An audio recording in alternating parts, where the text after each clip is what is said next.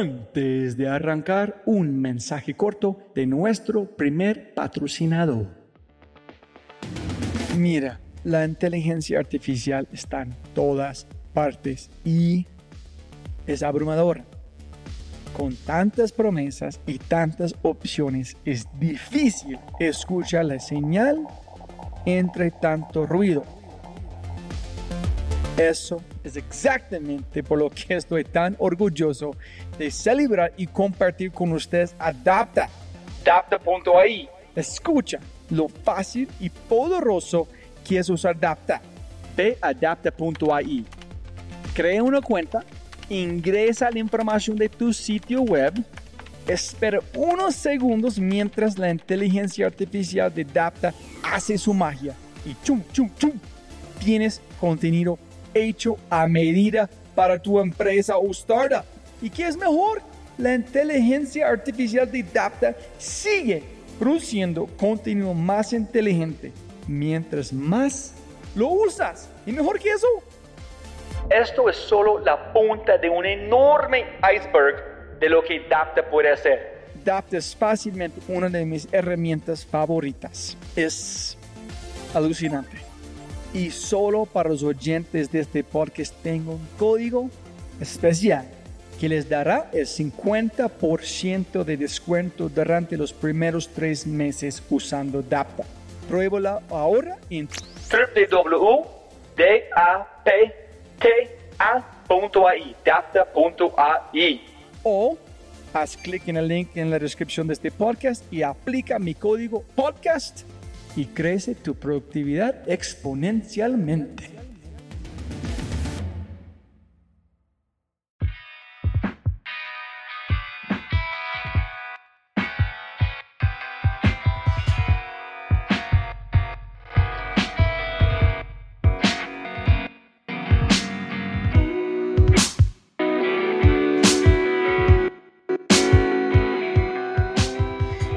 Todos, Robert J. Fry, El Gringo Low punto co. Yo tengo un objetivo principal en estos podcasts que hago. En eso es demistificar y desconstruir lo notable en ingredientes creativos específicos que se pueden aplicar en su vida. Todos los hallazgos, estilo de pensamiento, etcétera. Cosas útiles que pueden usar. Lo hago este a través de conversaciones con la gente más creativa, innovadora e increíble que puedo encontrar. Estas personas son cocineros, músicos, comediantes, cineastas y mucho más. Si este es tu primer episodio, espero que lo disfrutes tanto como a mí me encanta hacerlos. Pero si tú eres un seguidor y has escuchado bastante y disfrutas del podcast, por favor, ve a iTunes y deja una reseña. Déjame saber qué opinas. Da un like en Facebook, síguelo en Twitter o Instagram. O hágamelo saber y compartir con sus amigos. No por métricas de vanidad o otro tema como este. Porque todas esas reseñas, esa información me permite llevar gente más asombrosa al podcast. Muchísimas gracias. Hola a todos. Otro episodio de The Fry Show. Conmigo el gringo low punto co. Jóvenes amigos míos, mi invitada a este podcast, mi guest espectacular es Paula Silva. Paula Silva es la gerente de proyectos de literatura, cine, economía creativa y artes visuales para The British Council. Cada uno deja una huella en los libros que leemos. Una parte de nosotros se imprime dentro de las páginas y luego se transfiere al lector siguiente como el libro viaja. Yo creo que lo mismo es cierto, sino más cierto para cada conversación que tenemos. Una conversación, en un sentido u otro, es un intercambio de información que obliga a cada participante a evolucionar en una manera u otra a través del arte de compartir. Mi diálogo con Paula Silva fue esto y mucho más. Porque este episodio es un examen no planificado alrededor de la palabra escrita, cómo se compone, cómo se habla y cómo unos genios la estructuran para construir lo inolvidable. Yo, Recomiendo al escucharlo reflexione sobre las palabras que le hablan todos los días. ¿Qué reflejan esas palabras en ti? ¿Elegiste tus palabras o tus palabras te eligieron? Paula Silva y yo hablamos de museos, desamor, cultura, té, influencia familiar, el arte de elegir lo que amas y libros, libros, libros y más libros. Pero para toda la gente escuchando, en este podcast hay por lo menos más de veinte hábitos específicos que puedes aplicar inmediatamente en tu vida a partir de este podcast. Por ejemplo, cómo enfrentar decisiones que aterrorizan, el arte de practicar la gratitud, cómo consumir información, empatía, mucho más. Paula Silva, sin duda, es una poderosa madre soltera, una bookworm, una amante de té y absurdamente inteligente. Otro nivel. Por favor, jóvenes amigos míos, disfrute de esta conversación alucinante. Yo presento el episodio número cuarenta y dos, una huella de libros, té y arte con la maravillosa Paula Silva. Sonido, sonido. Hello. Ay, sí, vamos muy bien. Ok. Siempre empezamos que... con un dicho que siempre se puede ganar más plata, pero no puede ganar más tiempo. Entonces, muchas gracias por su tiempo. No, muchas gracias a ti. Y tengo muchas ganas por esta conversación de creatividad con vos. Eh, para empezar, yo vi su TED Talk. Eh, por favor, primero castíganos quién es Paula Silva, qué estás diciendo, qué es su cargo. Llegamos a la economía creativa antes y después. Y por favor, dime la importancia de libros en tu vida, en esta carrera también, por favor. Perfecto, pues de hecho te iba a decir que me hiciste dos preguntas separadas. Una es quién soy y otra es qué hago. Muy importante, eh, gracias. Yo soy un bookworm incurable. ¿Hay una palabra en español por este? Una adicta a los libros eh, de estado crítico, muy grave. Y soy una adicta al té. Y lo único que quiero en mi vida es eh, tomar té y leer libros, idealmente las dos cosas al tiempo. Listo, entonces yo voy a... necesito profundizar porque me encantan los dos también. ¿Qué tipo de té y libros digitales o físicas, físicos? ¿Y qué tipo de libros? ¿Ficción o no ficción? Entonces empecemos con los libros, libros físicos, siempre. Eh, solamente compro un libro digital si lo necesito para algún tema de trabajo y lo necesito muy urgente, pero siempre compro los libros físicos y me gusta comprarlos usados e idealmente en tiendas independientes. ¿Por qué? Porque ¿Tu estilo? Es, es un poco mi estilo, pero también siento que los libros son una cosa tan personal que cada persona que lee un libro deja una huella en el libro. Y me gusta la sensación de recibir un libro que alguien quizás ya no quiere más y que yo sí quiero. Y es como adoptar un perro callejero o como adoptar un niño. Yo lo quiero y lo voy a amar y nunca lo voy a soltar. Eh, y me gusta comprar en librerías independientes porque me parece muy importante el esfuerzo de un librero que busca y cura su colección de libros y que, y que además es una persona con la que uno puede entablar una relación íntima. Entonces yo tengo mi librero favorito a cuatro cuadras de mi oficina y él sabe a mí que me gusta y siempre acierta en sus recomendaciones. Y tienes... ¿podemos seguir con este? Por supuesto. Listo. Y tienes... Um, ¿compras libros de first edition? ¿Le gusta colectar o le gusta hacer la misma cosa? Leer un libro en entregar otra vez. ¿Tú marcas las páginas como dog ears? ¿Le gusta rayar? ¿Cómo es tu estilo de leer? Entonces, nunca compro un libro para... Re- pues, para luego soltarlo. Cuando compro un libro para regalar, lo compro para la persona específicamente. Cuando compro un libro, marco territorio, le pongo mi firma, el lugar donde lo compré y la fecha. Y eso es la única línea que le hago yo a un libro. Nunca los, los rayo, nunca los marco, pero sí tengo muchos cuadernos donde anoto las cosas que, que me gustan o que me interesan del, del proceso de cada lectura. Entonces tengo ningún libro rayado, pero una montaña de cuadernos de, de notas. ¿Y cómo es tu proceso cuando estás, me imagino entonces, es non-fiction? Si non-fiction. Con...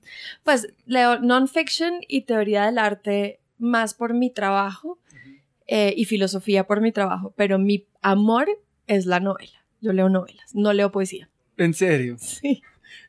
Listo, entonces con los otros, con sus cuadernos, ¿qué es tu estilo de tomar notas? ¿Cómo funciona? ¿Tú lees toda la parte, hacer una revisión, tomar las notas o en tiempo real? ¿Qué es tu proceso? ¿Tienes como iconos o iconografía que usas para recordar qué páginas en todo? Tengo un cajón aterrador, es como el cajón de la vergüenza, lleno de post-its. Lleno de post-its. Creo que tengo más post-its de los que puedo gastar en mi vida. Eh, y lo que hago es que a medida que voy leyendo, transcribo el fragmento en negro y luego eh, hago anotaciones. Y la anotación es azul. El azul quiere decir mi reflexión al respecto de lo que leí.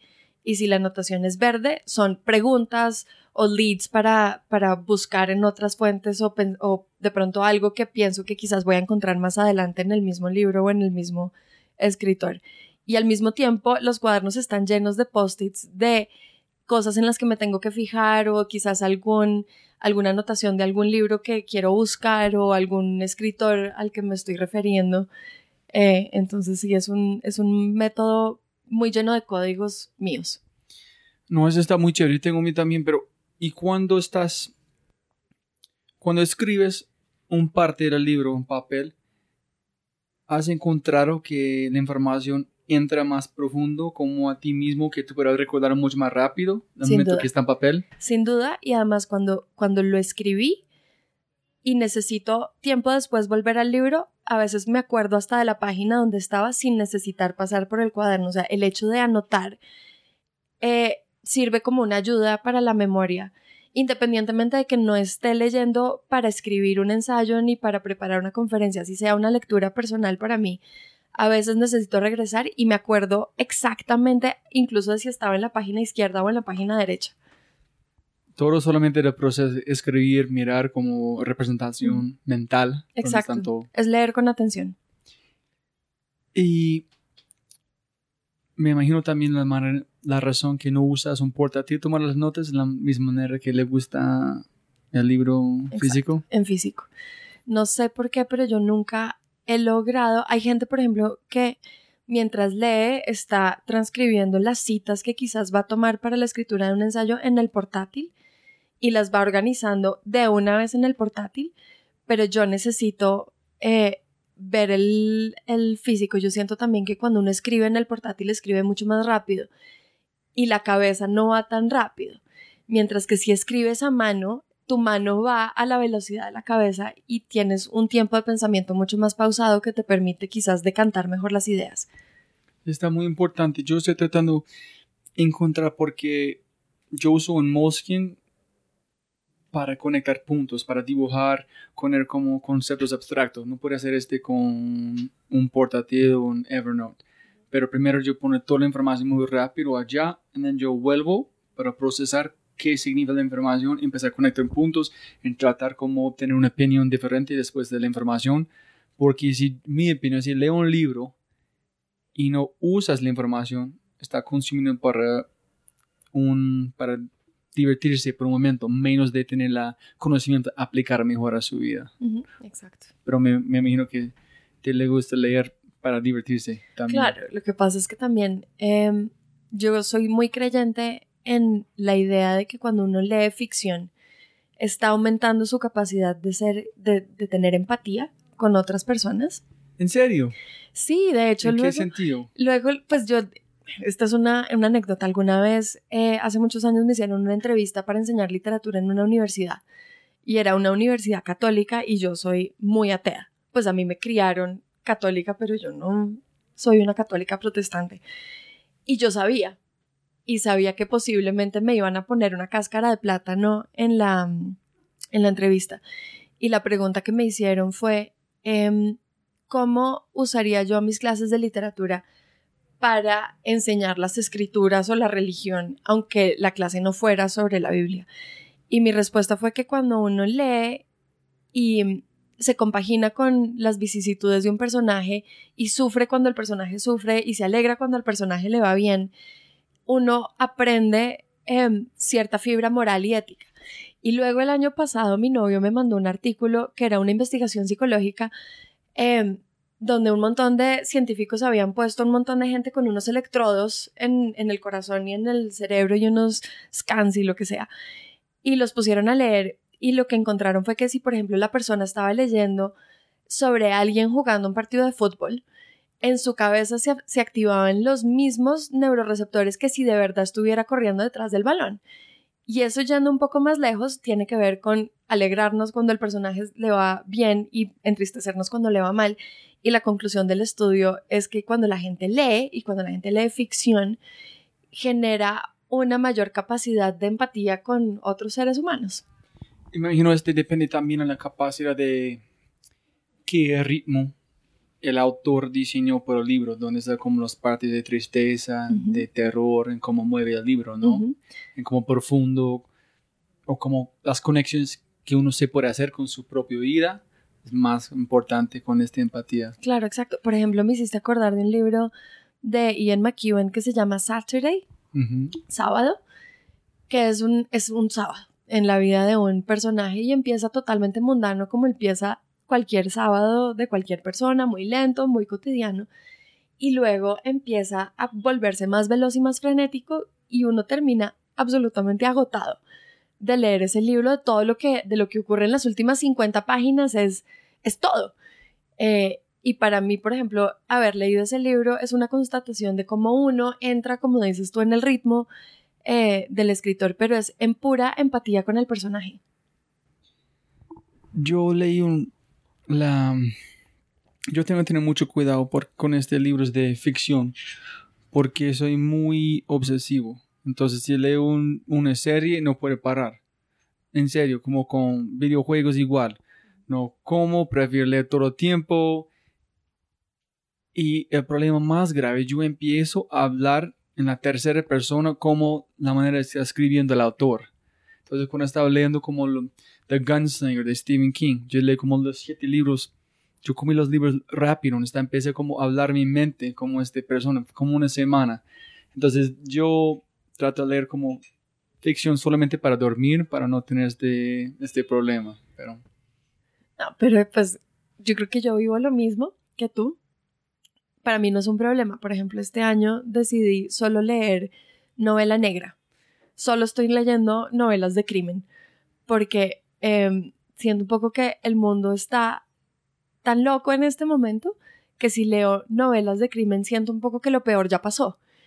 Esa es buena estrategia. Y es una forma como de acallar el ruido que está afuera. Entonces ahora estoy leyendo todas las novelas de Mario Conde, de Leonardo Padura, y luego voy a seguir con la serie de Wallander, de Henning Mankell.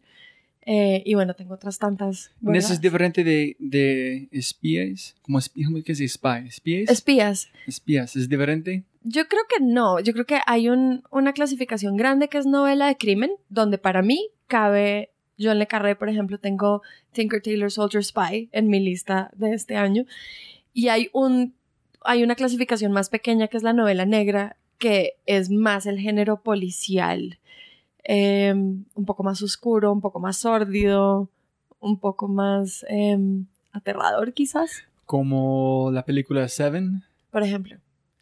Por ejemplo, por ejemplo, tengo el último libro de Hannibal que me falta leer de esa serie para este año, que es Red Dragon. Ya los otros los leí. ¿Y qué fue el otro que fue lanzado con el hombre James Bond? Y pienso que fue James.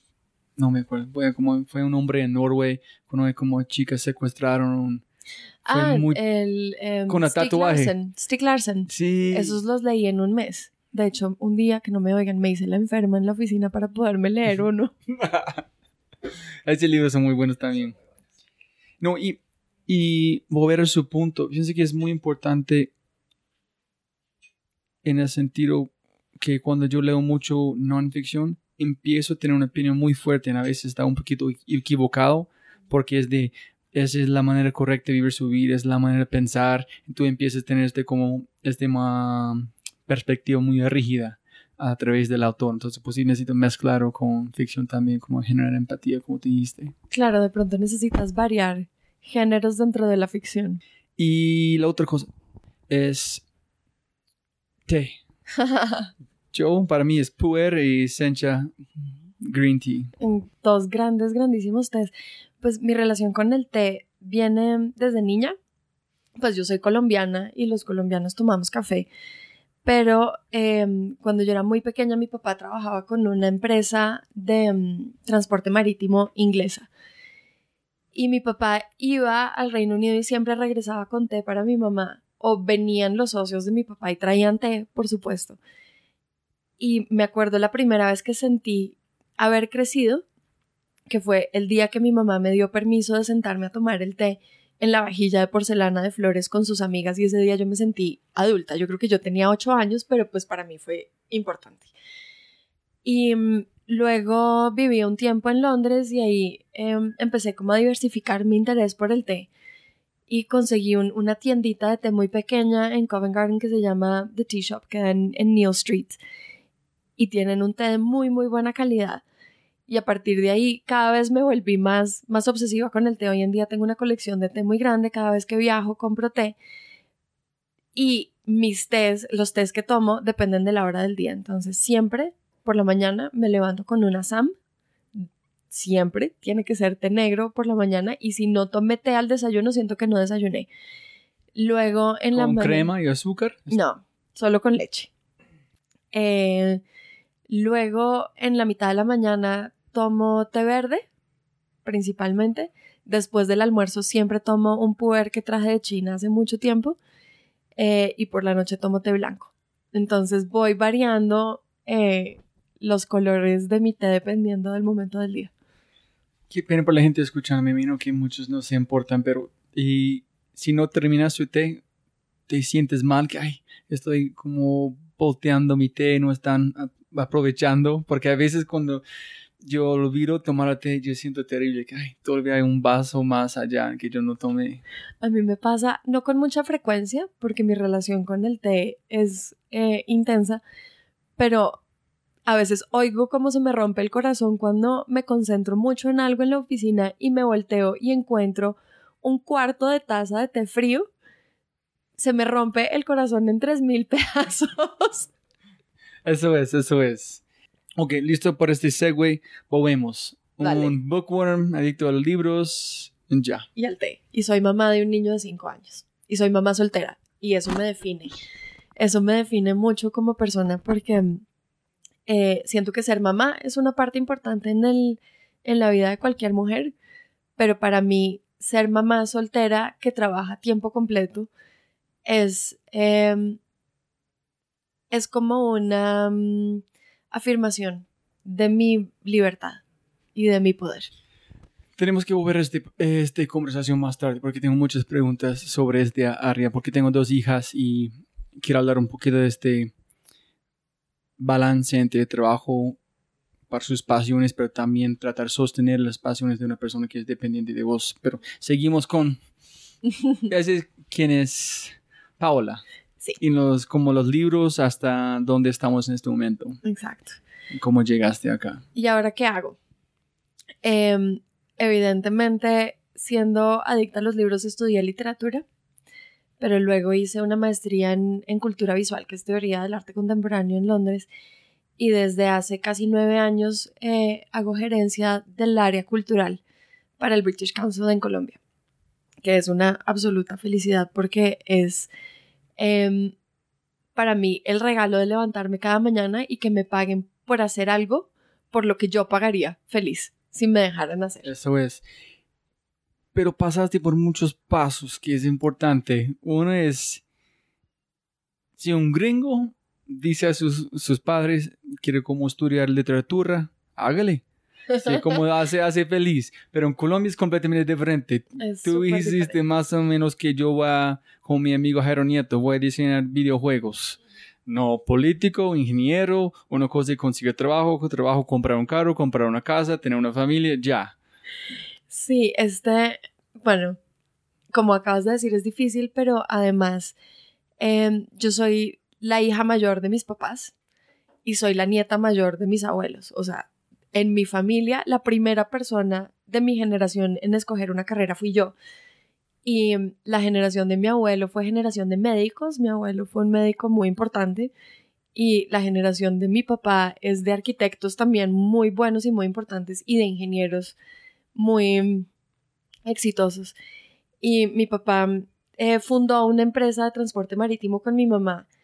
y ellos realmente esperaban que yo eh, estudiara economía o administración de empresas y heredara la empresa eh, de ellos y siguiera adelante. Pero resulta que cuando yo era muy niña veía muchísima televisión y mi papá detestaba que yo viera tanta televisión. Y para contrarrestar mi adicción a la pantalla empezó a comprarme libros, y entonces yo cambié la adicción por la pantalla por la adicción por los libros. Y el día que les dije que quería estudiar literatura, pues lo tomaron realmente muy mal. Eh, y me acuerdo que tuvimos muchísimas discusiones y me decían argumentos pues que para mí eran absolutamente locos y que yo estaba lista para desmantelar, pero por ejemplo me decían, eh, vas a tener que ser profesora. Y yo les decía, es que yo quiero ser profesora. O me decían, te vas a tener que conseguir un marido rico. Que ese pues fue como el, el argumento que nunca pude desmantelar, porque además nunca tuve un marido rico. Eh, pero me acuerdo que en ese momento yo les dije que si me obligaban a estudiar economía o administración de empresas, lo iba a hacer sin gusto. Y de hecho iba a ser muy miserable durante mi carrera, y, y eso iba a implicar que yo iba a ser mala estudiante y por lo tanto iba a ser mala profesional. Y me acuerdo que les dije, si ustedes me dejan estudiar literatura, voy a ser feliz todos los días y voy a estudiar con amor y voy a ser una buena estudiante y voy a ser una buena profesional. Seguramente voy a ser una muy buena profesora si esa es la única alternativa, pero posiblemente no.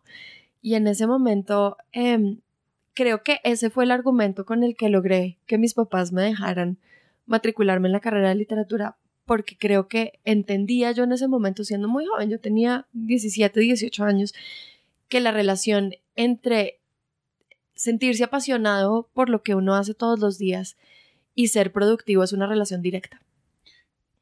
Yo quiero preguntarte si se puede identificar la razón de literatura era porque la única razón seguir con los libros fue con una intención consciente, profundizarte en tener más conocimiento para entender más qué estás haciendo con su pasión.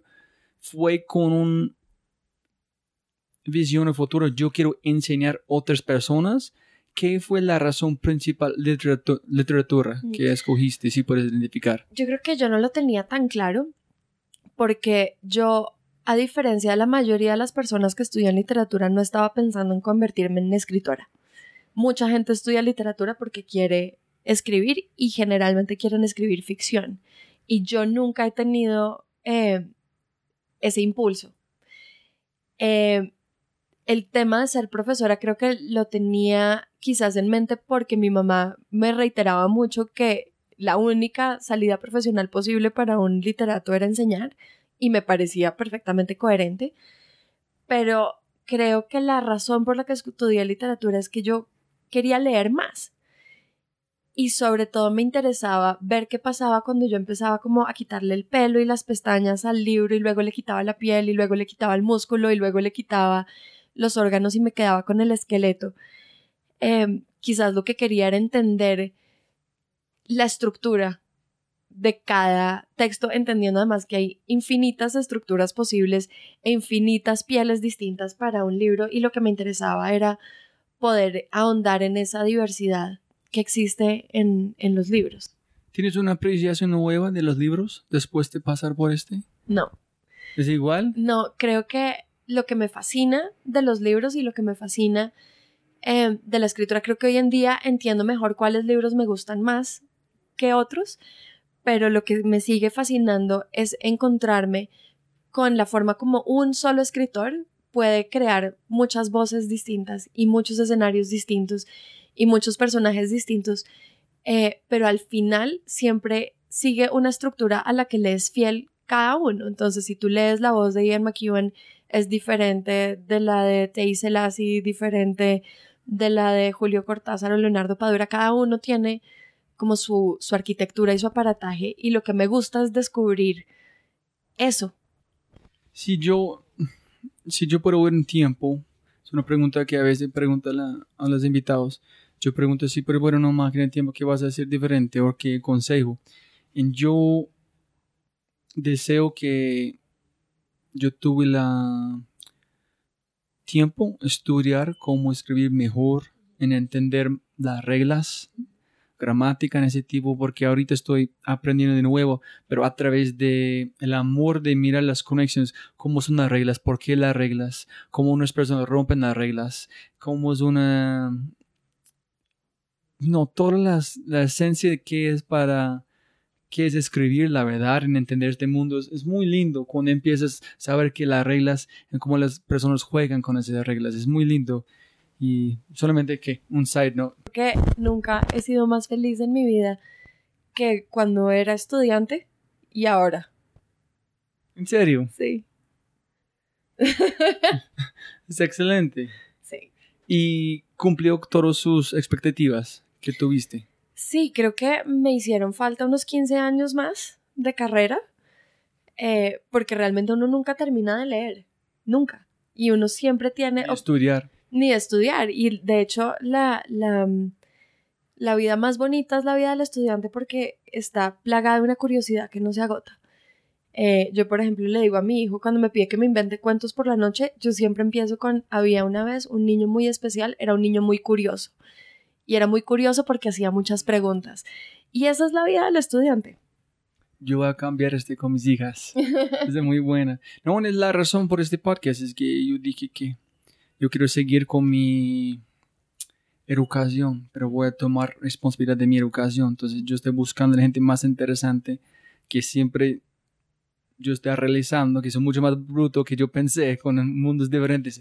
¡Wow! ¡Qué calidad para preguntar, hablar con gente como vos! Para aprender constantemente sin depender de otra persona, regalarme información que yo quiero. ¡Qué honor y qué responsabilidad! Ay, no, no, ya estoy cumpliendo con los libros, finalmente. Porque muchos de mis invitados, ellos leen, pero un genre muy pequeño basado en que ellos hacen. Mucha gente no, no le gusta leer tanto, específicamente en Colombia, no es muy popular. No, en Colombia a mí me entristece mucho que la cifra es que en promedio, los colombianos leen uno punto siete o uno punto ocho libros al año, pero eso incluye los libros de texto que tienen que leer los estudiantes en el colegio. Es decir, la gente no lee.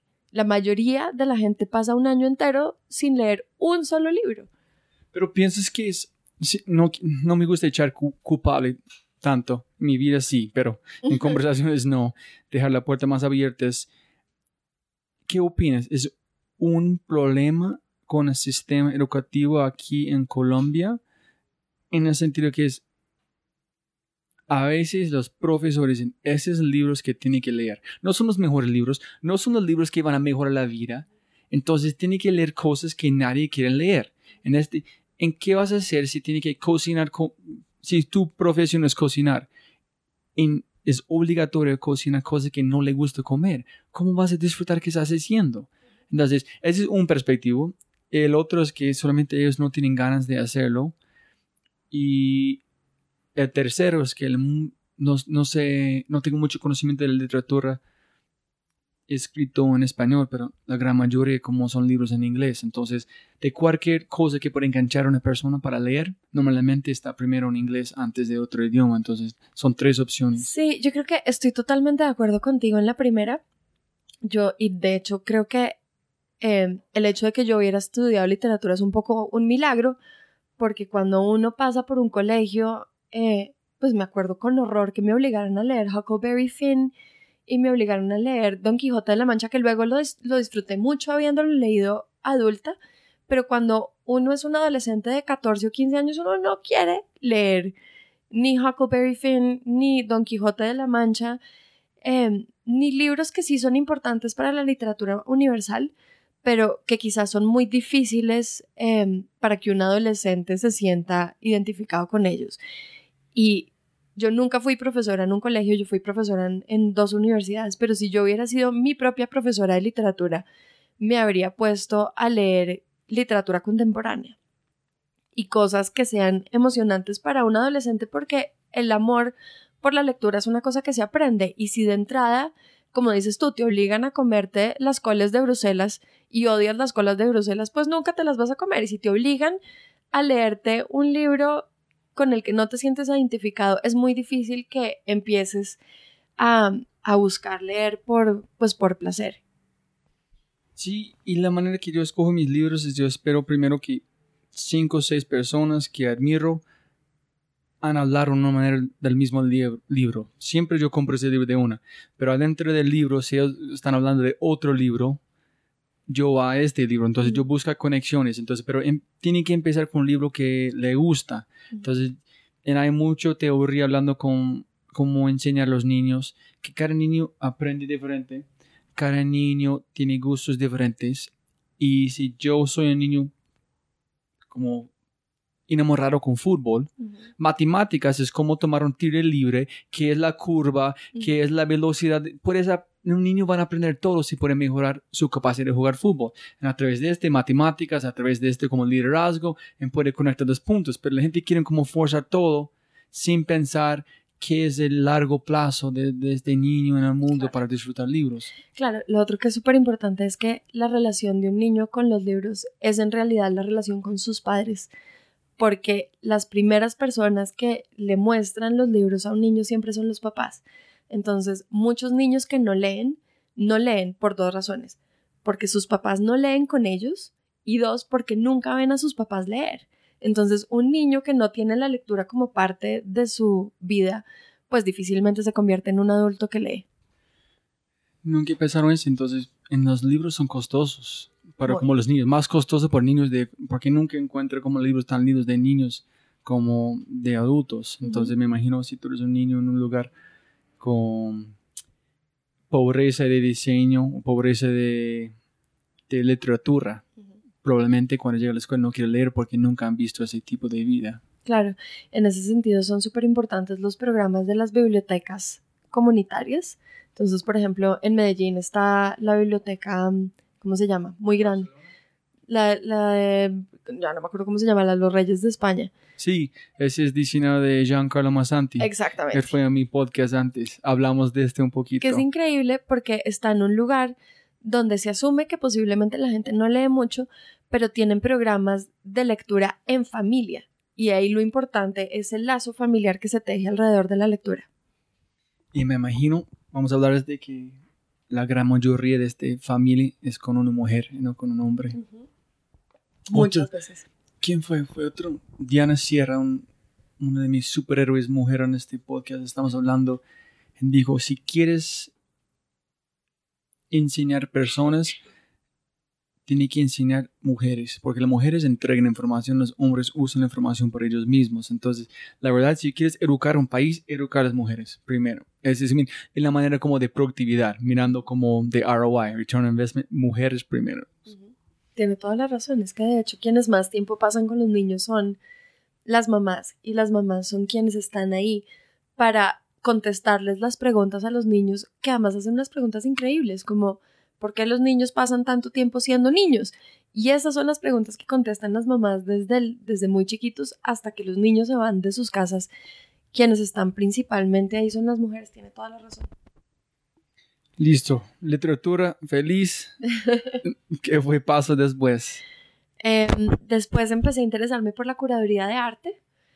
Eh, ¿Cómo llegó este interés? ¿A través de libros o de, desde no, su juventud? De hecho llegó porque me gané una beca para irme a estudiar a Londres.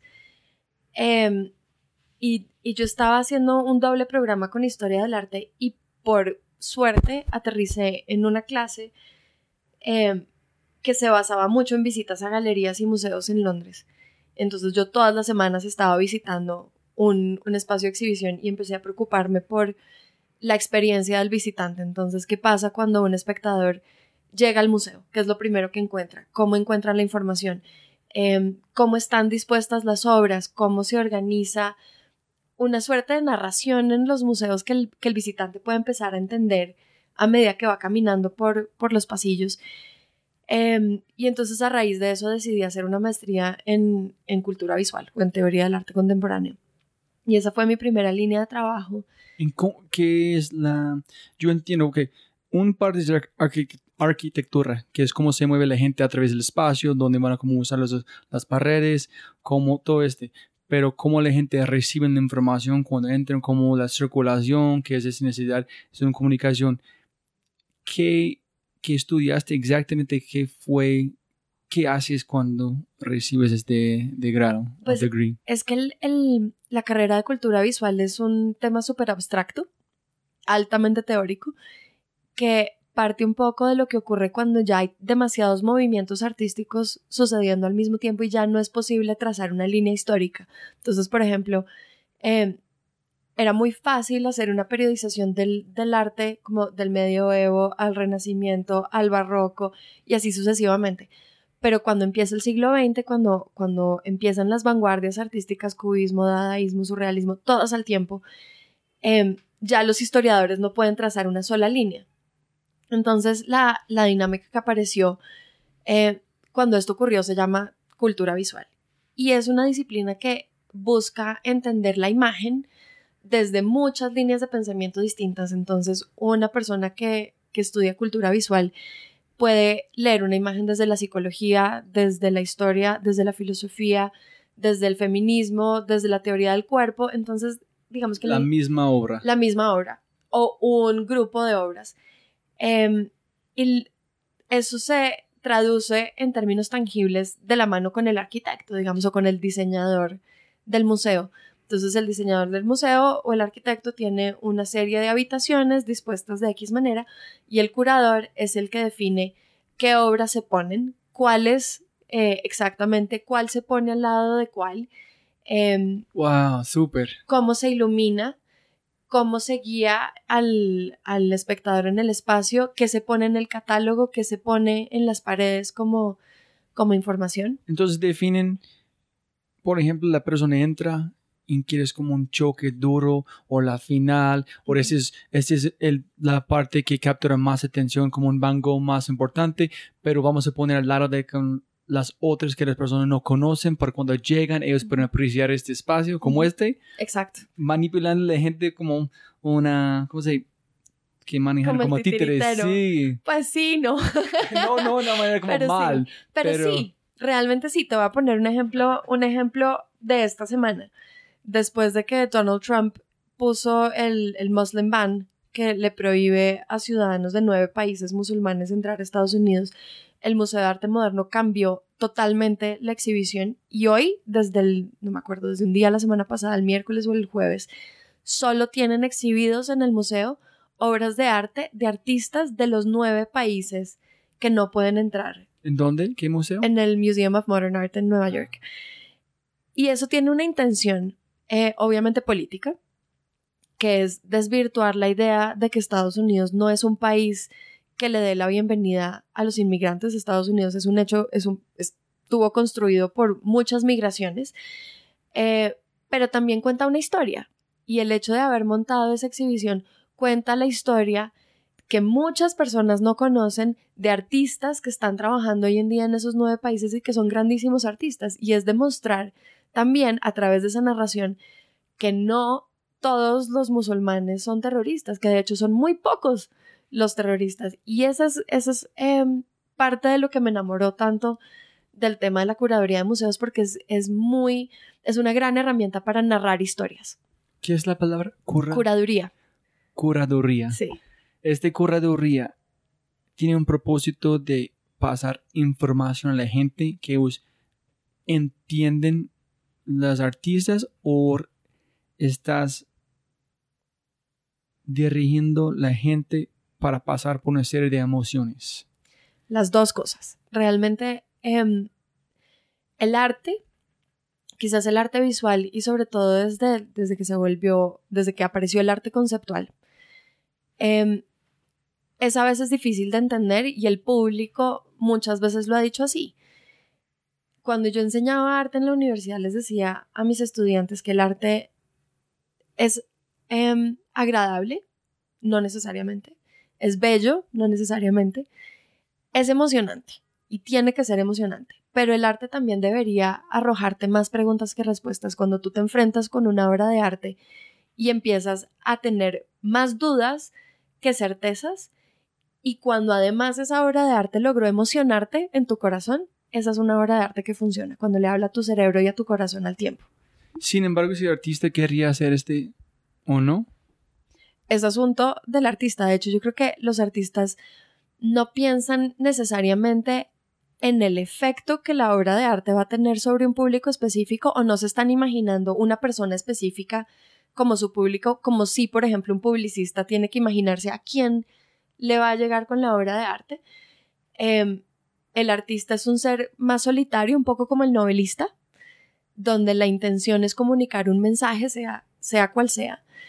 Eh, y hay tantas interpretaciones de una misma obra de arte como espectadores. Entonces, si tú y yo vemos en la misma obra de arte, puede que tú termines con una impresión totalmente distinta de la mía, porque tú y yo somos personas distintas y traemos nuestro propio, nuestra propia historia al, a la, al momento de interactuar con la obra. Pero ¿qué pasa si el artista tiene su propia visión del arte? No es tu visión, no es mi visión, esta es la visión de arte. Tú puedes interpretarlo, pero este fue que yo estaba pensando cuando lo dibujé o yo pinté.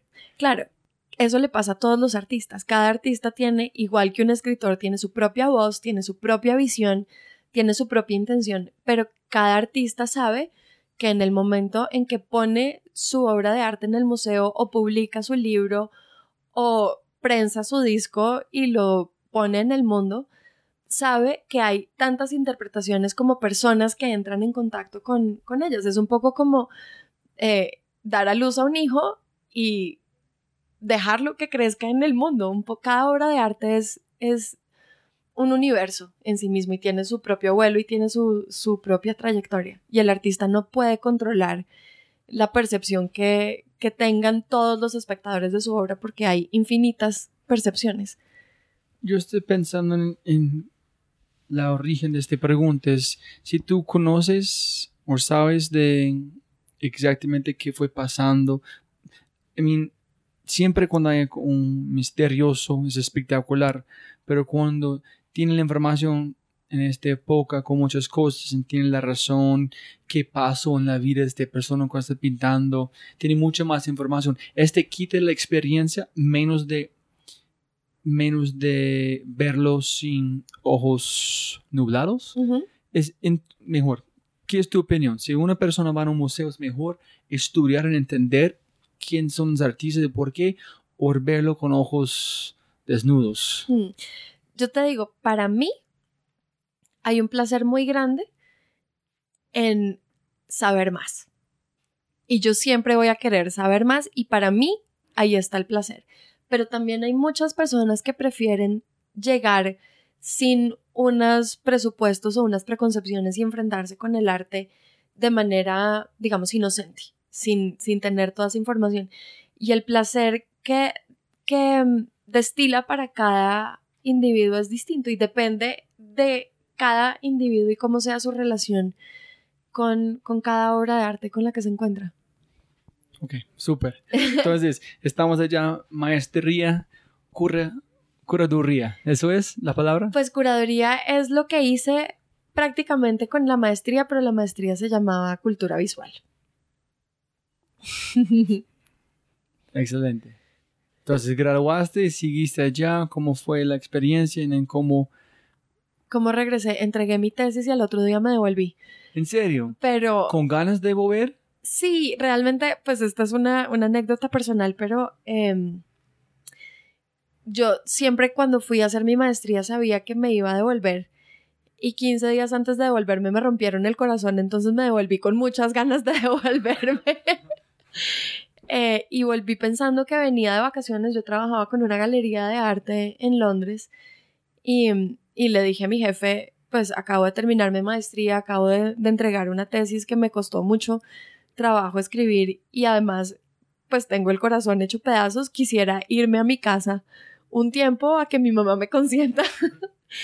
eh, Y el plan era regresar, pero en ese tiempo que estuve aquí empezaron a, a, a pasar cosas y, y encontré que en Bogotá, en ese momento, esto fue en el dos mil cuatro, el, el, el circuito del arte estaba empezando a hervir de una manera muy interesante y empecé a involucrarme con algunos proyectos y nunca volví.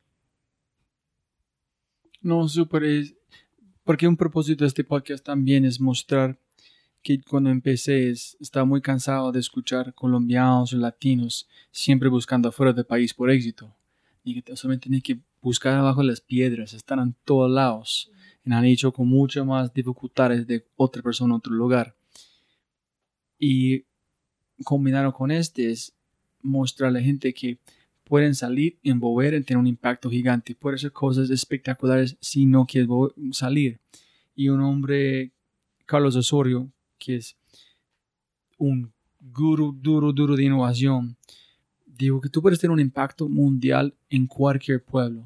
Tienes que pelear para hacerlo, pero puedes hacerlo. Entonces es un buen mensaje que puede ser un, el capital de arte, pero también disfrutar tu vida como tanto como tú estás en este momento, sí, en cualquier lugar. Sí, realmente yo me fui porque esa carrera que yo quería hacer no existía en Colombia, todavía no existe, pero yo me fui sabiendo que quería volver y yo realmente eh, cada vez que lo pienso o cada vez que existe la posibilidad de irme, termino decidiendo quedarme porque creo que eh, Colombia es un gran país, es un país de gente muy talentosa, es un país que está creciendo.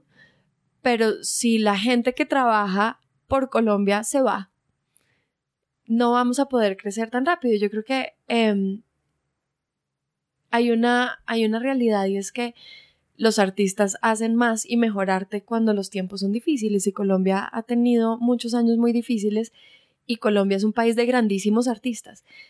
Pero los artistas necesitan gente que trabaje tras bambalinas y que no quiera eh, figurar, que les ayude a publicar sus libros, a mostrar sus eh, obras de arte en museos, a prensar sus discos, a tocar en conciertos. Eh, sin ellos tampoco existe una circulación del arte y el arte es esencial, es parte de, del ser humano, tanto como el sexo, tanto como la religión. Tienen toda razón. Posiblemente es otra conversación. Listo, entonces llegaste acá, em, em, empezaste a seguir su intuición, sus tripas, sus guts, o su, uh-huh, en qué hacer, en cómo llegaste a este punto. ¿Fue otros momentos antes de llegar donde estamos en este momento? Sí, pero realmente no fueron muchos pasos. Yo llegué y tenía ganas de enseñar, no porque mi mamá me hubiera dicho que tenía que ser profesora, sino porque encontré que quizás yo soy una persona muy tímida. Por ejemplo, en una situación social, cuando llego a una fiesta y no conozco a nadie, se me hace muy difícil eh, hablar. Pero si tengo, si tengo um, algo que decir a unos estudiantes o tengo algo que decir a una audiencia, todos esos miedos desaparecen. Y, y descubrí que yo no tengo miedo de hablar en público. Eh, Y entonces sí empecé enseñando en dos universidades. Primero empecé en la Universidad de los Andes, que fue donde me gradué, y luego me pasé a, a la Tadeo. Y en la Tadeo fui profesora de tiempo completo y disfruté enormemente mi tiempo como profesora. Eh, en parte porque el contacto con los estudiantes es muy estimulante. Son, pues cada estudiante es un universo y es un universo supremamente inteligente y supremamente interesante, y cada estudiante tiene un universo de preguntas que quizás uno nunca ha pensado. Y por otro lado, porque ser profesora me obligaba a estar leyendo todo el tiempo y a estar investigando todo el tiempo, eh, y entonces yo vivía en un, en un eh, entorno extremadamente estimulante a nivel intelectual y tenía unas conversaciones súper interesantes con un grupo de estudiantes que fue un honor para mí ser su profesora. Y yo era una profesora muy joven, de hecho muchos estudiantes me veían llegar el primer día de clase y decían, ¿dónde está la profesora? Y yo decía, soy yo, y no me creían. Eh, pero luego eh, resulta que cuando yo regresé encontré pues que, que siempre había admirado mucho el trabajo del British Council. Yo había trabajado en Londres, sentía una empatía muy grande tanto con el medio artístico en Colombia como con el medio artístico en el Reino Unido. Y le entregué mi hoja de vida a una persona que tuvo mi cargo durante veintinueve años. ¿Pero qué hace en el British Council? El British Council es una, es una O N G que se encarga de las relaciones del Reino Unido con el mundo en temas de educación, inglés y arte. Ah, entiendo. Yo no tengo ninguna de esas. Es una cosa como la embajada, no es, la relación es como legal, es... Bueno, es... Es un, es un animal un poco extraño, digamos que el animal más parecido es la B B C. Eh, en la, en la Embajada del Reino Unido nunca tiene un agregado cultural en ningún país porque existe el British Council. Y las embajadas del Reino Unido en el mundo no trabajan temas de cultura ni de educación porque existe el British Council.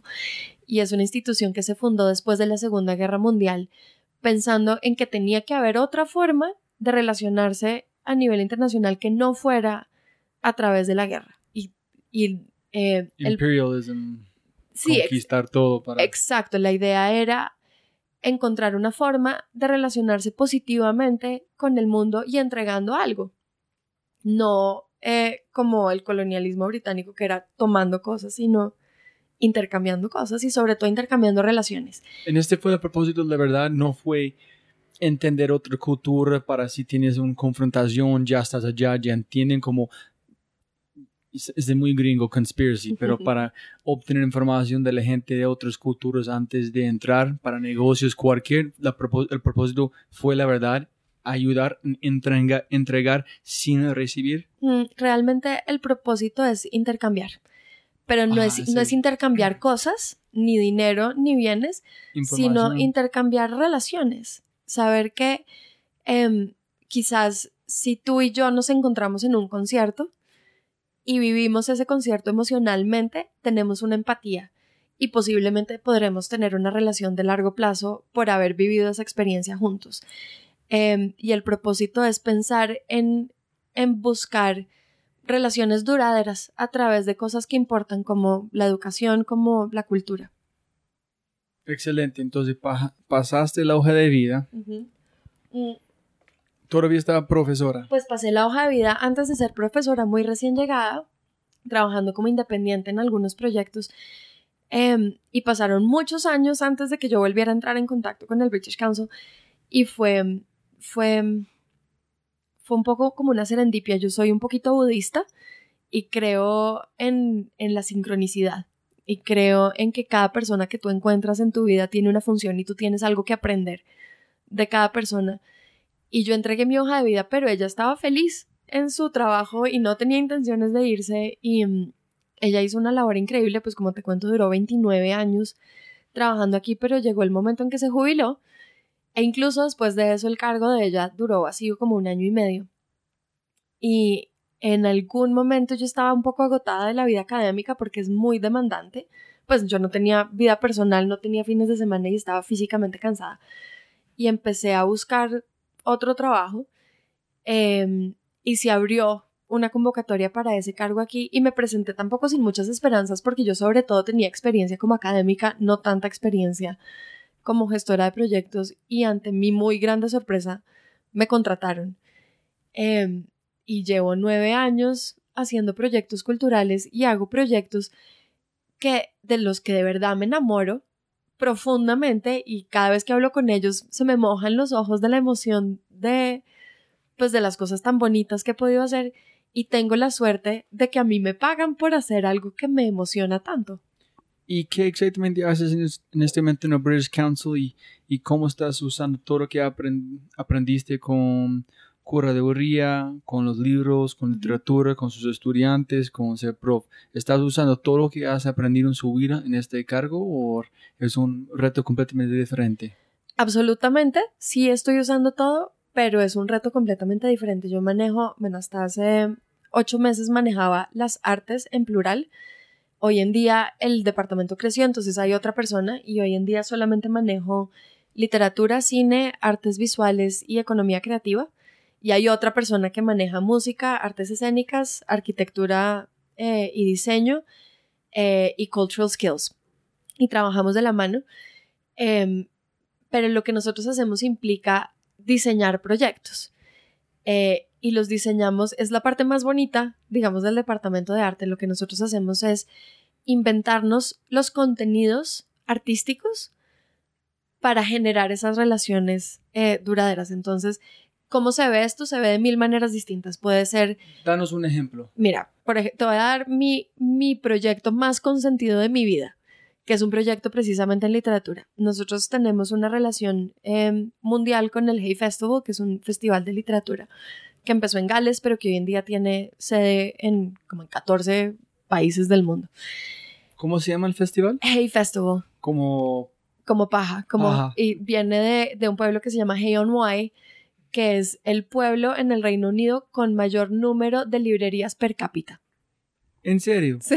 Porque yo siempre en los Estados Unidos, bueno, cuando escuchan este festival es de comer como fresas y helado, y hay como calabazas y como como caballos por los niños, ese tipo de cosas, pero tiene que hacer con literatura. Sí, es, es un festival, digamos que más que de literatura es de ideas, entonces eh, convocan pensadores en muchas ramas, entonces científicos, filósofos, periodistas, escritores, músicos, cineastas, etcétera. Eh, y digamos que la, la, el reto que teníamos con ese, con ese proyecto es que quizás era muy fácil traer unos escritores del Reino Unido a que den unas conferencias, la gente paga su boleta y adiós.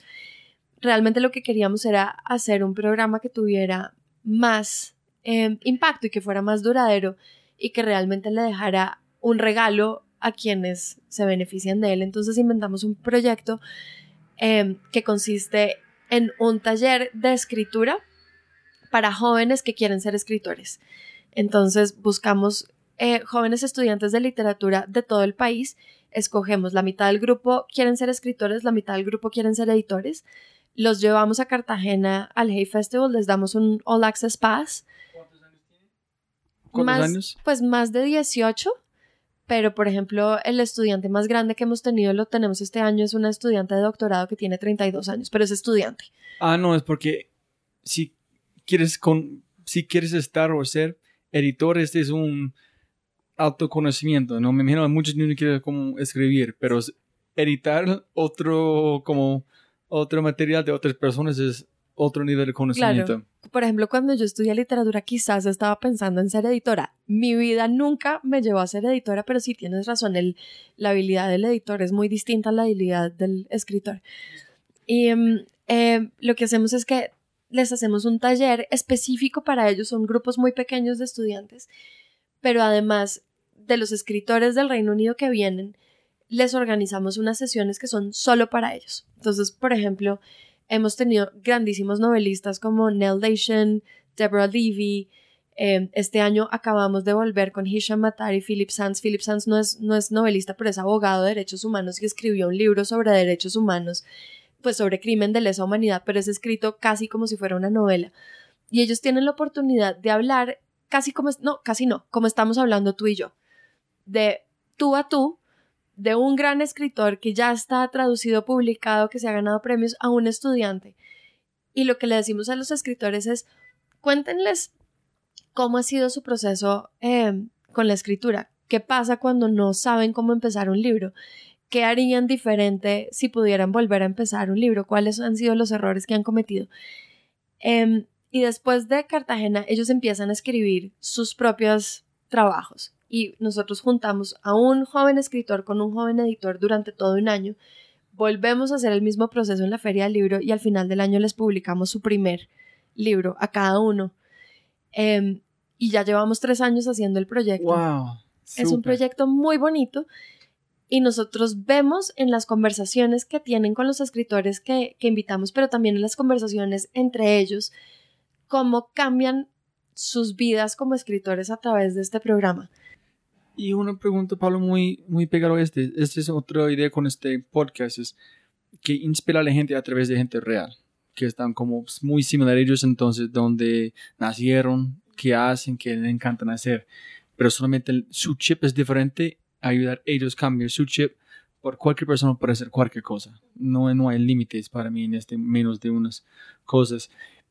Pero también ustedes tuvieron el propósito de posiblemente mostrar a los niños, ¿en serio quieres ser un escritor? Mira qué ellos tienen que hacer, míralas como los, las barreras, las, no sé, la perseverancia que ellos tienen. Este, ¿también o solamente motivar e inspirar cien por ciento? Pues nuestra finalidad es motivar e inspirar cien por ciento porque creemos que cualquier persona que quiera escribir puede ser un gran escritor. Eh... Sin embargo, sabemos que, pues que no es tan fácil y tampoco tenemos la idea de que absolutamente todos los estudiantes que pasan por el programa van a terminar siendo escritores en su vida profesional o van a terminar siendo editores en su vida profesional. No obstante, lo importante para nosotros no es que todos se conviertan en el próximo premio Nobel de literatura colombiana, pero que todos puedan explorar esa pasión y que todos puedan tener la oportunidad de... de tener esos contactos con personas que están escribiendo, personas que ya han escrito y que puedan tener su primera publicación en la mano, porque eso sí sabemos que abre muchísimas puertas para una persona que quiera escribir o editar es llegar y decir, aquí está mi primera publicación. Yo me imagino, también para mí escribir es un poder antifrágil. Es que tú estás escri- escribiendo, tiene tanto poder en tantas maneras de como quitar que es en su cabeza, expresar cómo te sientes, compartir información con el mundo, millones de vainas. Es un poder que no puedes fallar. Si tú puedes escribir, le encanta escribir, es una cosa que solamente van a agregar valor a su vida. No es una cosa que estudie mucho tiempo, nunca van a aplicar. Es una cosa para mí que pienso que van a generar mucho valor constantemente en la vida de gente. Exactamente. Además, la escritura es una herramienta, como hablábamos al principio, de aprendizaje. Y además es una herramienta de autoaprendizaje. La gente que, por ejemplo, escribe diarios es gente que entiende mucho mejor cómo se relaciona con el mundo y cómo reacciona ante ciertas eh, situaciones, pero básicamente porque miran, se observan y se estudian constantemente a través de la escritura. Quiero saber, no sé si tú sabes si hay estudios de personas que hacen como diarios, que tienen mucho más empatía de otras personas o mucho más eh, conocimiento intrapersonal. Hmm. No que yo sepa, específicamente, como por ejemplo sí te pude contar del, del estudio de la lectura y la empatía, pero hay una, hay una teoría que ha tomado mucha fuerza últimamente, que es la idea de escribir un diario de gratitud, y es que cada persona eh, tiene la capacidad de al final del día estar agradecido por tres cosas que hayan ocurrido en el día, y pueden ser cosas muy sencillas como eh, haber encontrado una panadería donde el pan estaba delicioso, o cosas mucho más grandes como estar haciendo este podcast tú y yo. Y que el hecho de escribir todos los días esas tres cosas aumenta significativamente el nivel de satisfacción y felicidad que tiene cada persona con su propia vida. La, dos temas con este, antes de volver a la, al pro, el programa que hiciste con los libros en los niños a Torres. Es, uno es, yo hago una cosa todos los días, o trato, que se llama... La, el diario de cinco minutos o five minute journals. Cada mañana es tres cosas que, ¿cómo se llama? Grateful. Uh-huh. Que está un agradecimiento. Agradecimiento de este, tres cosas. Tres cosas, sí, voy a cumplir, es un día espectacular. Y también una cosa que es, estoy, una afirmación, estoy seguro que este van a pasar. Y el último es una cosa que puede mejorar el día, o como el día es mejor si este pasaría. Entonces, ese es como termina el día. Esa es una cosa. El otro es, hay un hombre un, um, que hace cómics en los Estados Unidos, se llama Scott Adams, que tiene un cómic que se llama Dilbert. Uh-huh. En él dijo todos los días en un espejo, por mucho tiempo, yo voy a ser un artista profesional de como de cómics, o no me acuerdo exactamente, pero uh-huh. Todos los días. Es una dijo, afirmación. Sí, entonces, es, cuando tú estás hablando, estás hablando de la, como agradecimiento, las mismas tres cosas constantemente o cambiando todo el tiempo. Depende de cada día. Entonces, por ejemplo, hoy en, mi, en mis notas de gratitud está hacer este podcast contigo, está haber dado un paseo con mi mejor amiga a las once de la mañana alrededor de la oficina, fue un paseo de cinco minutos, eh, y muy posiblemente habrá algún agradecimiento en relación con mi hijo esta tarde porque él cada día me regala algo diferente, pero creo que es importante encontrar los pequeños detalles de cada día que hacen que cada día sea eh, rico. Rico en el sentido de millonario. En este sí, en este sentido con la, la teoría sí. Sí, ese es, hay un, hay un podcast, no un podcast, un TED Talk. Siempre soy terrible con los nombres. Un hombre sobre felicidad. En que es, si miras las noticias, ese es tu mundo, esa es tu representación que haces. Entonces, es, es como también igual cuando tienes hambre. La única cosa que puedes comer, la única ve- cosa que puedes ver es señales de hamburguesas, señales de comida, este tipo de cosas. En sí, la única cosa que haces todo el tiempo es agradecer. Van a pensar en este estilo también a través de la repetición. Exactamente. Es, es una forma de programar el cerebro. Entonces, por ejemplo... Eh, el autor de Dilbert, voy a ser un artista profesional, voy a hacerlo, voy a hacerlo, voy a hacerlo. Y es una forma de programar el cerebro, y cuando el cerebro está programado, pues las acciones son coherentes con el, con el cerebro. El lenguaje es sumamente por, poderoso. Cuando, por ejemplo, cuando, eh, bueno, siento mucho ponerme política, pero cuando oigo hablar a Donald Trump, uno no entiende el sentido de lo que dice. Y para mí, la forma como habla, que es tan confusa y tan caótica, es un espejo de cómo funciona su cabeza. Y el lenguaje de cada persona es un espejo del cerebro. Y si tú limpias... No sé, no sé qué se dice sobre, sobre yo, pero...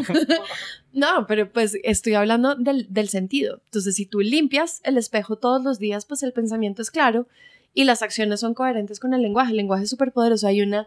Me estoy divagando, pero hay un, una, una teoría muy bonita que uno estudia cuando estudia literatura, que es como la teoría performativa del lenguaje. Entonces, por ejemplo, eh, cuando tú le dices a alguien, yo te prometo, la promesa está en el lenguaje. Si tú no dices yo te prometo, no estás prometiendo. Cuando tú te casas con alguien, si tú no dices acepto, no te estás casando. El matrimonio existe en las palabras. Es muy bonito, es muy poderoso. Sí, es otra conversación. ¿Otra? Acá como sin divulgar, este es segue, esa es la palabra que siempre estoy buscando, divulgar. Siempre yo hago este, divulgaciones.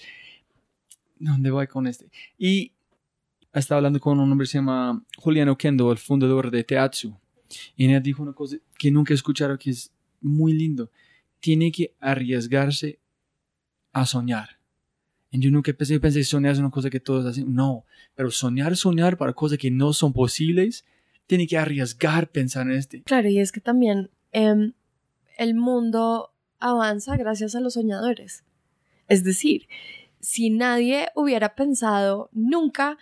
Eh, no sé, en, en un computador. Seguramente la primera persona que pensó en un computador fue en mil ochocientos algo y era una cosa imposible, pero hoy existe. La primera persona que pensó en un avión, la primera persona que pensó en internet, la primera persona que pensó en imprimir un libro. Nada de esto existiría si alguien no lo hubiera soñado. Y esa es la creatividad, y la creatividad es esencial para la innovación y para el crecimiento y para mejorar la vida de los demás. Es súper importante, independientemente de que la mitad de los sueños no se cumplan o sean irre- irrealizables, posiblemente alguien trece generaciones después sí puede hacerlo. Antes de llegar a la creatividad, yo quiero dos preguntas de cómo, de los, ¿cómo se llama la que hiciste con los, con los estudiantes en los autores? Elipsis se llama ese programa. Elipsis. ¿Cómo fue la origen o la chispa del proyecto? Tú dijiste, esa es mi idea, un brainstorming, lluvia de ideas con personas antes de aterrizar, ejecutar, dónde llegan al presupuesto para ejecutar, o cómo es la origen de un proyecto como este. En este proyecto específico, el origen fue un problema. Teníamos un problema en la forma como estábamos eh, ejecutando nuestras... nuestras acciones con el Hay Festival. Entonces invertíamos una suma de dinero en traer unos escritores muy importantes, pero sentíamos que quizás no había profundidad.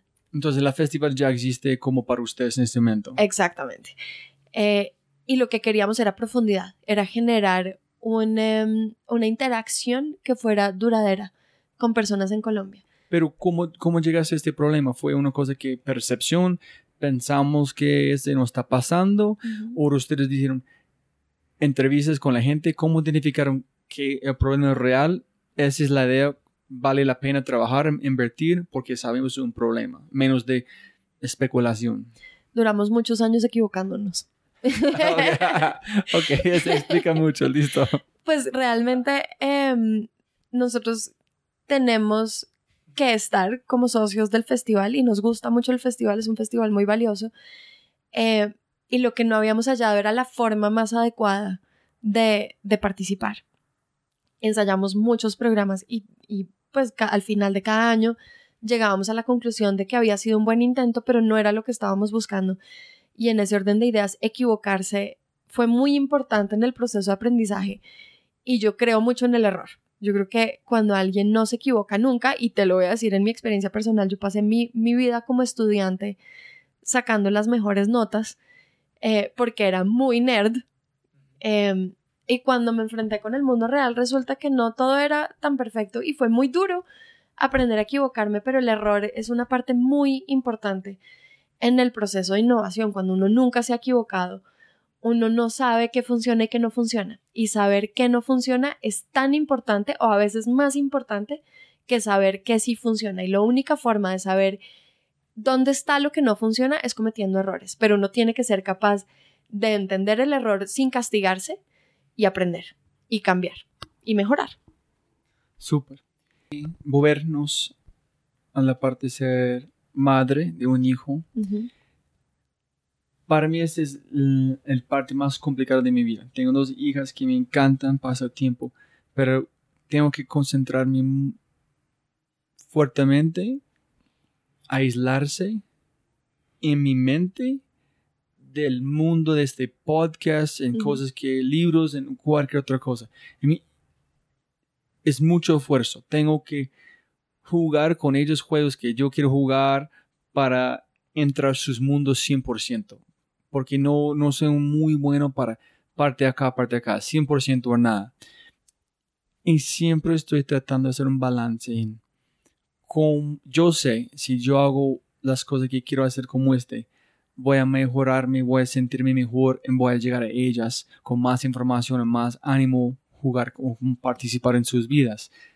Pero la bal- balance entre como ser padre y ser un profesional o, o buscar mí, las cosas que yo me gusta, es muy complicado. Y me imagino más cuando tú eres madre, porque es mi hija, tiene mi esposa que es espectacular en la casa con ellas. Entonces, cuando no estoy allá, ellos están... tenía un parte de mí también allá, pero no sé cómo tú haces, qué es tu percepción, cómo estás balanceando ser madre y profesional y también tratando como crecer como intelectualmente con el tiempo pequeño que tienes. Uh-huh. Es difícil, o sea, yo siento que quizás mi hijo es mi maestro y no al contrario. Creo que en mi relación con él, quien realmente está aprendiendo soy yo. Eh... Creo que cada niño es más inteligente y más sabio que todos los adultos de su vida reunidos, porque los niños tienen una cosa que nosotros como adultos perdemos en algún momento, que es la curiosidad y es la capacidad de asombro. Entonces, cuando uno tiene la capacidad de asombrarse por cualquier cosa o por todo, pues realmente hay una fuente inagotable de investigación, de emoción y de juego.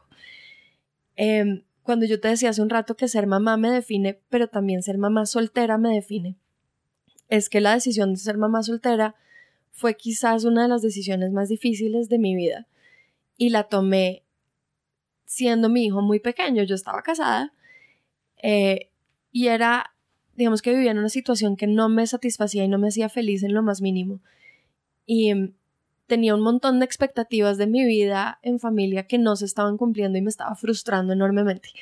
Y un sábado eh, decidí, en vez de esperar a mediodía que ya estuviera muerta de hambre para intentar preparar mi desayuno, decidí eh, ponerle una, un abrigo a mi hijo y salir a desayunar con él a las siete de la mañana en el único restaurante que está abierto en Bogotá un sábado a las siete de la mañana, que es lleno de parejas mayores, como abuelitos.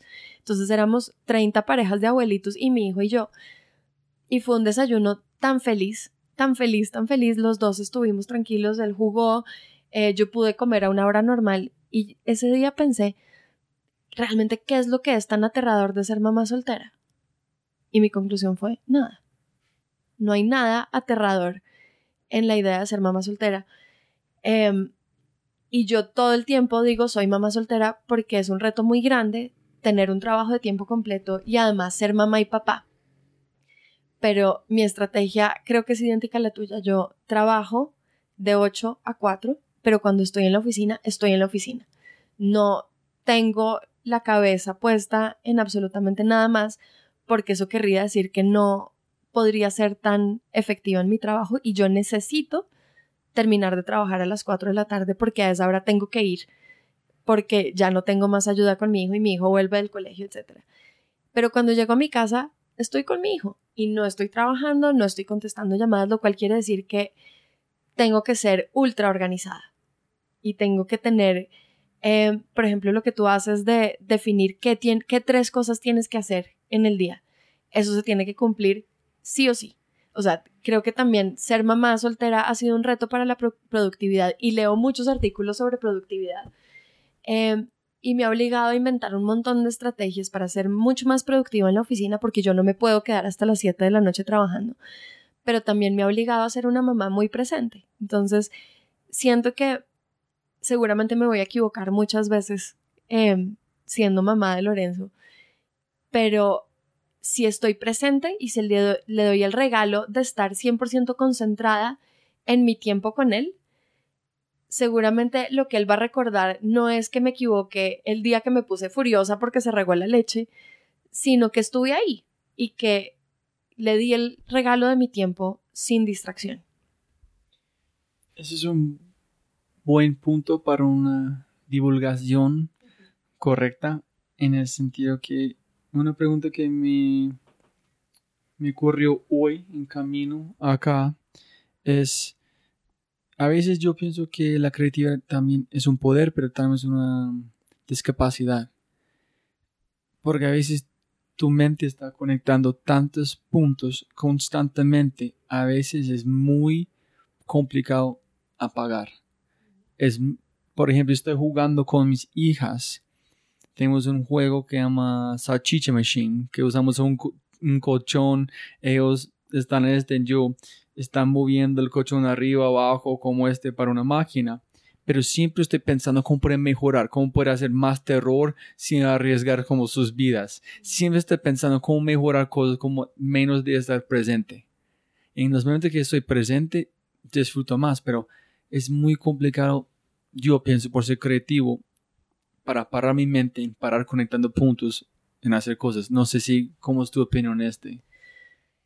Yo siento que cuando uno piensa en lo que puede ser con los hijos o lo que puede hacer con los hijos, es otra forma de estar presente.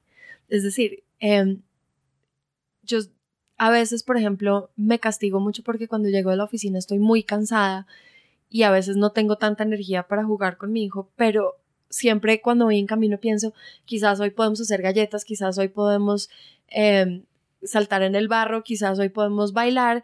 Esa es una forma de, de, de estar presente, y creo que a la larga lo único que quizás cuando él crezca me pueda reprochar es no haber estado ahí para él, así me haya equivocado. Eh, porque tengo muy claro que la relación que tengamos él y yo cuando sea un adolescente insoportable, cuando tenga treinta años y tenga el corazón roto, la estamos construyendo ahora. Y él en unos pocos años va a preferir jugar con sus amigos que conmigo. Y en este momento lo más importante es, es que cuando llegue el día en que él ya no prefiera jugar conmigo, sepa que yo estoy ahí. Sí, pero eso es también otra parte complicada, aprovechar el tiempo, ¿no? Yo sé, este, yo sé que van a llegar momentos en... yo A veces, cuando estamos juntos, yo trato de pensar que ese momento nunca va a pasar en la historia del universo. Posiblemente si hay un multiverse, hay otro momento similar, pero en este universo no. Pero a veces no, no puedo aprovechar el tiempo, sin embargo, con este conocimiento. Yo sé, yo sé que un día voy a beg para como pasar tiempo conmigo. En el, no con mis amigos, otra cosa. Pero también no puedo forzarme entrar a su mundo cien por ciento como necesito. Entonces, para mí es a veces muy complicado ser padre, me imagino más complicado, complicado para ser madre. No, es difícil, sin embargo, eh, a veces lo miro y pienso cuánto ha crecido, pero ese crecimiento es una etapa nueva y cada día eh, se convierte en una persona distinta y uno tiene que saber disfrutar ese proceso, porque como tú dices, uno no los tiene para siempre, pero los tiene para siempre si uno estuvo presente. Listo, yo sé con el tiempo podemos seguir esta línea de conversación hasta no sé a qué hora, antes de nosotros morimos, morimos de hambre, pero eh, pregunta número uno, ¿qué es creatividad para vos? Para mí la creatividad es la pulsión de vida. No ¿La so- qué? La pulsión de vida. Es como el pulso, es eh, lo que nos hace estar vivos. Cuando, cuando alguien pierde la creatividad, pierde el ánimo. Y yo creo que la creatividad está presente en todo. Un científico en un laboratorio tiene que ser creativo en cómo experimenta un experimento científico. Es por regla de oro creativo. Todas las personas son creativas, así como todas las personas son sexuales y así como todas las personas piensan en el más allá. Eh, para mí la creatividad es la vida. y tienes un proceso creativo cuando tú estás con este elipsis, cuando estás en el momento de construir, hacer cosas, porque tiene que llegar el hijo, tiene dos semanas para hacer lo que es tu sistema, tienes unas cosas, música, hábitos que tiene que hacer, o es en todos lados. Sí, yo tengo dos grandes muletas, una es el té, la otra es la música. Yo no hago nada sin música y no hago casi nada sin té, eh, pero cuando... Independientemente de que yo no sea un artista, digamos, en práctica, mi trabajo es un trabajo altamente creativo. Yo genero contenidos culturales para distintos eh, contextos, y muchas veces me pasa que estoy pensando en qué podemos hacer con la Feria del Libro, qué podemos hacer con eh, este museo, qué podemos hacer con este teatro, qué podemos hacer con esta fundación. Y normalmente me pasa que tengo como un momento de eureka, como un ¡ajá! Eh, ya sé, podemos hacer un proyecto que tenga que ver con género, con mujeres, con jóvenes, con música experimental, no sé, siempre tengo como un, un momento en el que, en que la cabeza tiene algún recuerdo de alguna cosa que vi en algún lugar y se conectan los puntos, tal como tú dices. Eh, y esos momentos de ajá siempre han pasado en conversaciones con alguien, siempre estoy explicando cuál es el problema, entonces digo, bueno, necesito... Eh, solucionar un problema para tal teatro que no tiene programación en tal mes, y empiezo a hablar y en la conversación digo, ah, claro, puede ser tal cosa. Eso es demasiado importante. Otra razón con el podcast es, y, y nunca, nunca era claro antes de la conversación con Giancarlo Masanti, y nos dijo, la razón que yo hago este tipo de entrevistas, prefiero mucho más de otra cosa, es porque en cualquier conversación la persona se aprende de la otra persona, en ellos, en de ellos mismos también. Es como este conocimiento, no sé, compartido, pero niveles de compartido en muy personal también. Exactamente. Yo creo que nunca he tenido un momento ajá yo sola. Ese eureka, que yo me acuerde, nunca lo he tenido eh, sentada sola en mi estudio. Siempre ha ocurrido en el diálogo con alguien o con varias personas. Su superpoder. Ya eres como madre, como, ¿cómo es? ¿Madre soltera? Sí, madre este soltera. Ese es un superpoder, pero uno que puedes escoger, diseñar. Eh, me encantaría poder respirar bajo el agua por el tiempo que yo quiera. ¿Por qué? Porque me encantan los animales feos del mar, me fascinan los pulpos y los rapeles, los que tienen muchos dientes y una lámpara en la cabeza. Eh, los calamares, me encantan. Pero tiene un superpoder de este y de su cuerpo para sobrevivir en presión. No. Exacto, o sea, sería como la capacidad de habitar bajo el agua indefinidamente, pero sin perder mi forma humana, o sea, no me quiero volver sirena. Entonces, sin, sin tanques, sin bucear, es normal, no ser como Aquaman. Exacto, como tener braquias. Solamente Paula, como ahorita gafes, como ya sale de agua entre la oficina. Sí, quizás necesitaría combinar ese superpoder con ser invisible para que los tiburones no me coman y, y los calamares gigantes no me atrapen. Y tiene que buscar en encontrar esos calamares gigantes. Sí. Porque sí, ese es otro chicharrón. Es un enigma. Sí. eh, la cartelera enorme. ¿Qué mensaje vas a poner para todo el mundo leer? Sea amable. Practica el amor. ¿En qué sentido?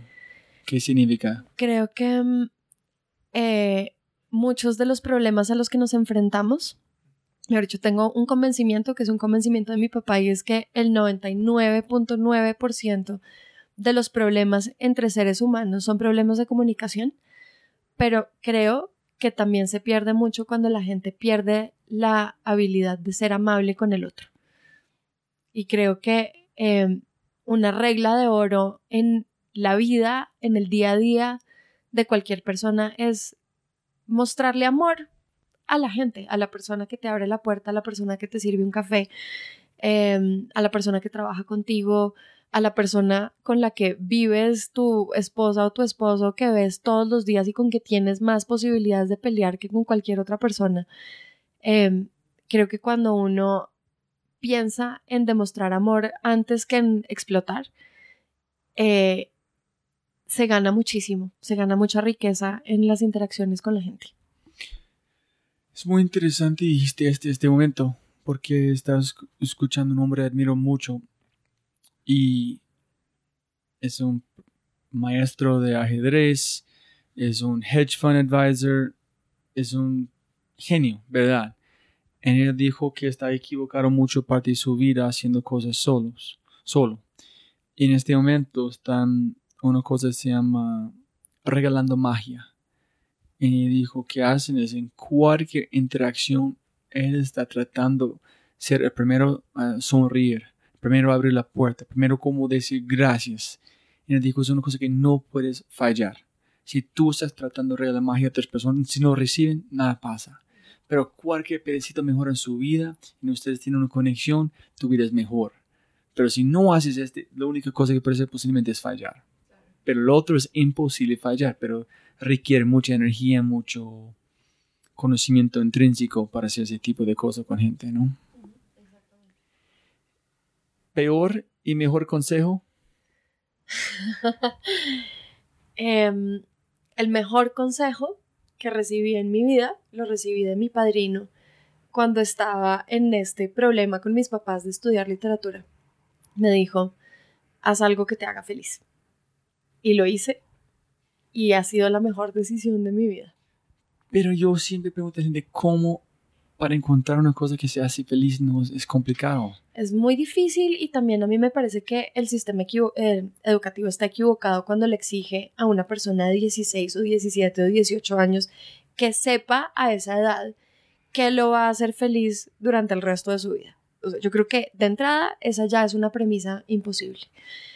Eh, pero me parece que en ese orden de ideas cambiar debe ser una premisa, es decir, supongamos que yo estudié administración de empresas, supongamos que en un universo paralelo le hice caso a mis papás eh, y lo hice y soy miserable. Creo que a mis veintidós o veintitrés o veinticuatro, después de haberme graduado de la universidad, habría tenido más herramientas para decir, no, voy a hacer algo que me haga feliz.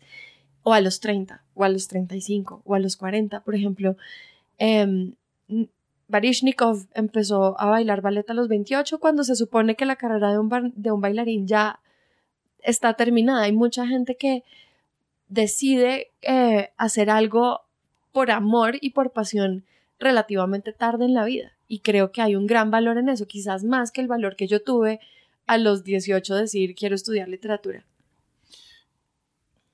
Posiblemente, y ya tengo mejores ideas. Tiene que ser que hace feliz si sabes que hace feliz. Pero también posiblemente me gustan las reglas que son no, menos de hacer. Las cosas no hacer, menos de hacer. Es, nunca haces una cosa que si tú sabes cien por ciento no estarás feliz. Exacto. Entonces con este es implícito que tiene que investigar qué pasiones tiene, qué felicidad que tiene. Pero yo pienso hay mucha presión cuando haces que hacen feliz, pero hay muchas cosas más, no tengo ninguna idea de dónde empezar, pero no, no. Si no haces que, no haces que se hace feliz, súper. Uh-huh. Pero el momento que tú haces una cosa que no estás feliz, estás, wow, equivocado. Exacto, exacto. Y es que en ese orden de ideas, quizás la regla es más, no hagas nada que vaya en contra de ti mismo. Puesta en, en los términos opuestos. Solamente está leyendo mucho ficción y tiene mucha empatía para entender este. Por eso es otra cosa complicada también contra, contra mí.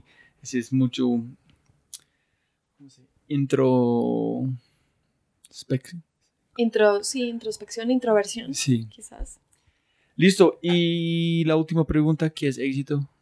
¿Quién es exitoso, ahora exitoso para vos? Creo que ya sabes la respuesta. Creo que el éxito es hacer lo que uno ama. Leer y un té. Por ejemplo. Eh, pero creo que el éxito, yo creo que quizás hoy en día hay un error en medir el éxito en términos monetarios y se considera la persona exitosa, la persona que, no sé, logró montar grandísimas empresas y eh, tiene un gran poder adquisitivo. Yo creo que, por lo menos para mí, el éxito no se mide en, en términos monetarios, sino que se mide en el nivel de satisfacción que tengo yo con mi vida. Entonces, eh, yo creo que hay un montón de factores que para mí miden el éxito. Entonces, mi trabajo, mi familia, mis amigos, mi pareja. Y siento que porque, bueno, seguramente mi salud y mi, mis temas económicos son uno también, pero yo siento que si estoy muy satisfecha por lo menos con tres, me siento una persona exitosa. Entonces, cuando te decía hace un rato que nunca he sido más feliz en mi vida que cuando era estudiante y ahora, es que en este momento de mi vida, a dos semanas de cumplir treinta y siete años con un hijo de cinco años, eh, pues con el trabajo que tengo, siento que soy feliz en mi trabajo y no cambiaría mi trabajo por nada en este momento. Tengo una jefe fabulosa, tengo unos colegas de trabajo que adoro como mis hermanos, eh, hago los proyectos que quiero, estoy feliz en mi vida personal, como en mi día a día, me siento feliz de llegar a mi casa, a jugar con mi hijo, cuando él se duerme leo, tomo té, veo películas, oigo música y soy muy feliz, eh, me siento feliz con mi familia y he encontrado a quien creo es el amor de mi vida. Entonces me siento una persona exitosa. Súper, es una buena respuesta en muchos puntos allá.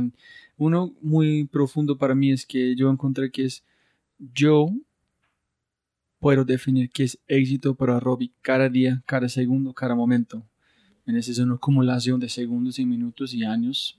Ya puede ver la felicidad o el éxito con este y puede empezar a identificar qué puntos fue bajo o no modificarlo para tratar de mantener este éxito o felicidad, depende de cómo lo ves, más constantemente, ¿no? Para llegar al punto, cuando llegas al, al último punto, que es una vida. Como mi otro amigo Diego, Diego Ortiz dijo, es, vale la pena recordar. Es, es que es la vida. Listo, Paula, mil gracias. Ante, la última pregunta es, ¿tienes consejos para la gente? Como una recomendación, una cosa que olvidamos explicar antes. Y tres libros que cada persona tiene que leer, en tu opinión, y sus tres obras de arte favorita. Ok. En un momento. Dios, voy a empezar por la última porque tengo una anécdota. Cuando ya te conté que yo era muy nerd en la universidad. Eh, y cuando me iba a graduar, me nominaron para graduarme magna cum laude. Pero yo tenía que pasar una entrevista y me entrevistaron todos los decanos de todas las facultades. Y yo llegué muy tranquila a la entrevista. Y la decana de literatura, ni más ni menos, de pronto me botó la, como la bola curva que yo no vi venir. En toda la entrevista me dijo, ¿cuál es tu libro favorito? Y cinco años de estudios de literatura se me borraron en ese instante y yo no supe qué decir. Eh, yo te podría decir que hay distintos libros que hay que leer en distintos momentos de la vida. Yo creo que quizás en este momento histórico en el que estamos hay dos libros que hay que leer, que son pues grandes profetas de lo que está pasando. Uno es mil novecientos ochenta y cuatro de George Orwell. Y el otro es, no me sé el título en español, The Handmaid's Tale, de Margaret Atwood. Nunca he escuchado este. Es fenomenal. Y hay que leerlo y te lo vas a leer mañana porque el mundo está cambiando. Eh, creo que hay unos libros que son eh, importantes en el momento en el que uno sufre una gran pérdida, porque todos los seres humanos tenemos que sufrir pérdidas. Eh, yo sufrí una pérdida muy, muy, muy importante hace dos años y hubo dos libros que me ayudaron muchísimo a sanar. Uno es eh, The Year of Magical Thinking de Joan Didion, una escritora de California, y el otro es Just Kids de Patti Smith, que además es mi gran ídolo de rock. Eh, creo que esos dos libros son como un analgésico eh, para el alma y son un, unas grandes herramientas para superar grandes dolores. Pero creo que hay grandísimos libros de literatura que hay que leer. Y no te voy a decir que Cien años de soledad, porque, porque no me parece que Cien años de soledad.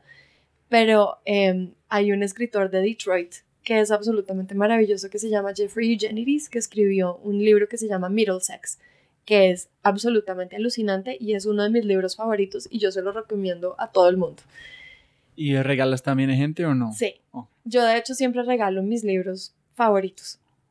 Um, bueno, esa fue la primera pregunta. Y la segunda pregunta es sobre los consejos. Yo creo que el único consejo que yo le puedo dar a alguien sin ser, sin pretender ser más experta en absolutamente nada, porque yo no creo ser experta en absolutamente nada, eh, más que en tomarte y leer libros, es ser consistente. Yo creo que eh, la gente tiene los grandes soñadores tienen sueños increíbles, pero creo que quizás muchos sueños mueren porque la gente deja de sentarse en su lugar de trabajo y hacer la tarea. Y creo que cuando uno tiene un sueño, sea el que sea, quiero ser una gran mamá, quiero ser un gran catador de té, quiero ser un gran profesional, quiero ser un gran científico, mucha gente deja de levantarse todos los días y hacer la tarea. Hay que hacer la tarea todos los días.